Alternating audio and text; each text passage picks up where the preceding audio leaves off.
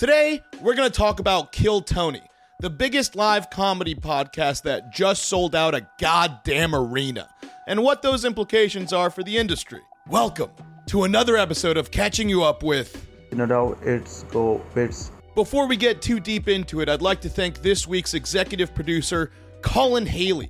Without his big baller support, I'd still be doing murder for hire. And thanks to him, I have not murdered anyone in months. Now would be a good time to subscribe, comment, and share this video.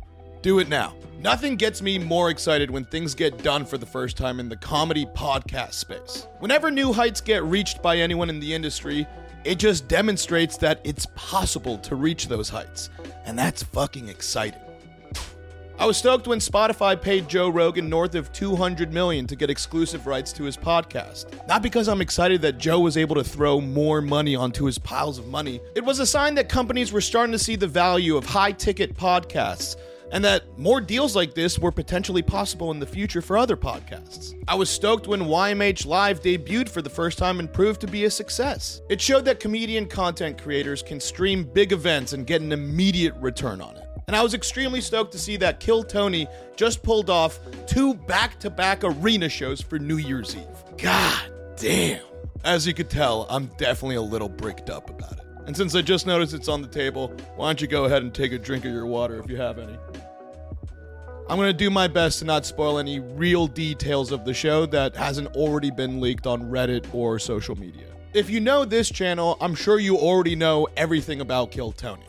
But for those of you that are uninitiated, Kill Tony is a comedy podcast which is hosted by veteran roast comic Tony Hinchcliffe and half comedian, half godfather of podcasting, Brian Redban. The premise of the show is a glorified open mic night. Comics of all different levels sign up to have their names pulled out of a bucket. If called, they go on stage and perform one minute of stand up, after which they get interviewed by Tony, Redban, and whoever their panel of guests are. They pepper the bucket pulls with pop ins and sets from regulars of the show. They also have a live band that adds a live music element to the show, which I think greatly enhances it. The podcast started in a small room in the world famous comedy store in Los Angeles, California, where they performed to tens of people. And over a decade, it has snowballed into the juggernaut that it is today. With ridiculously huge guests and a dynamic that lets anything happen, the show moved to bigger and bigger rooms and has developed some of the biggest personalities in the newest class of comedians. And it's arguably one of the biggest shows at the mothership. It is so goddamn hard to get tickets to that fucking show.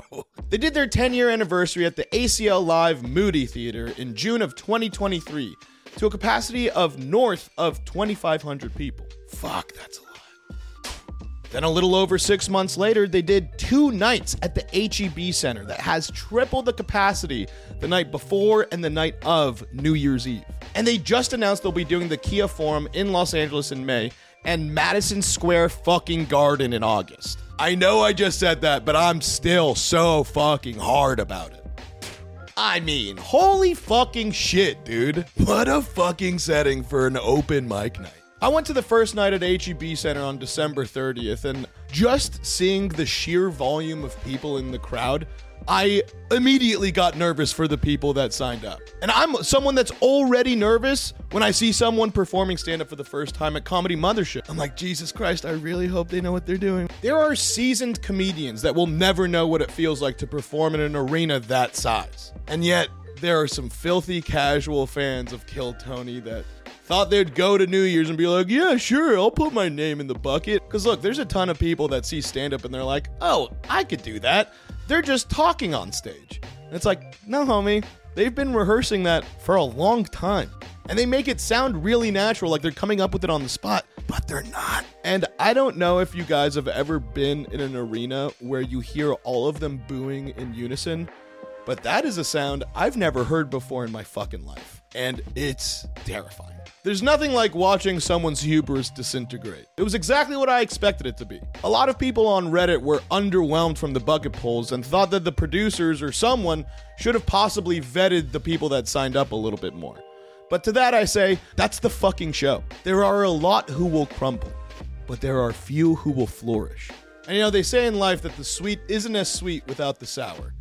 Welcome to Kill Tony. Andy Dick started a live video. Well, I hope that stays up for a minute. Anything can happen. That's the point of the show. I'm gonna say that at least eight more times in this video. No, that, no, that'll probably be the last time. Maybe second to last time. Anything can happen. So I watched the first live show on December 30th at HEB Center. Adam Ray was the special guest performing as his character Dr. Phil. And if you guys haven't seen Adam Ray performing Dr. Phil, it is so fucking funny. And Adam committed so hard to bits and taking chances, and virtually all of them landed. The second night was streamed on New Year's Eve, and that had special guests Matt McCusker and Shane Gillis. There were also special guest appearances by Sugar Sean O'Malley, Danny Brown, Mr. Beast, and it also featured an ultimate showdown between Kill Tony regular Hans Kim and Golden Ticket winner Rick Diaz. It was such a fun spectacle, and Rick Diaz really does seem like such an incredible sport.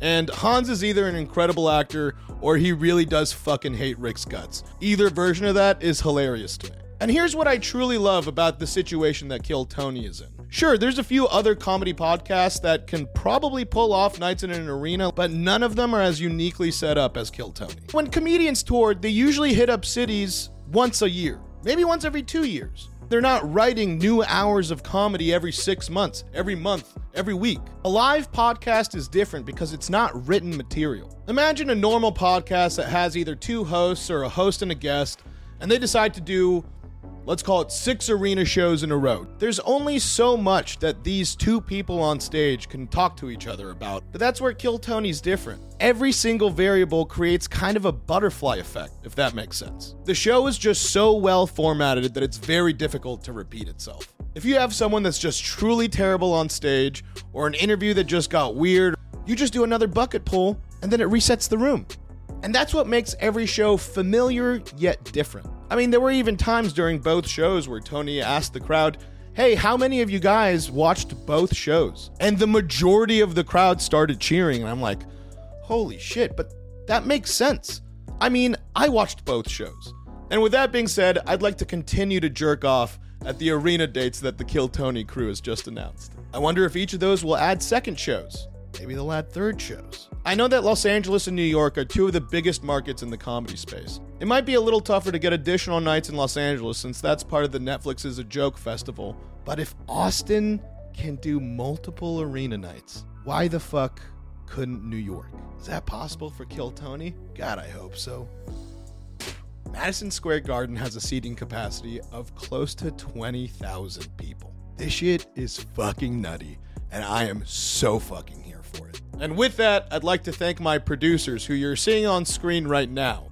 Without their support, it'd be much harder to put out this consistent content on a consistent basis. And if you'd like to be on the producer crew that helps support me put out this show, go ahead and click the link in the description below. And while you hit that link, why don't you also subscribe to this channel, comment on this video, rate it, share it with a friend, all that good stuff. It all helps the algorithm, and Lord knows I love you for it. I would like to thank you yet again for watching this week's episode of Catching You Up with.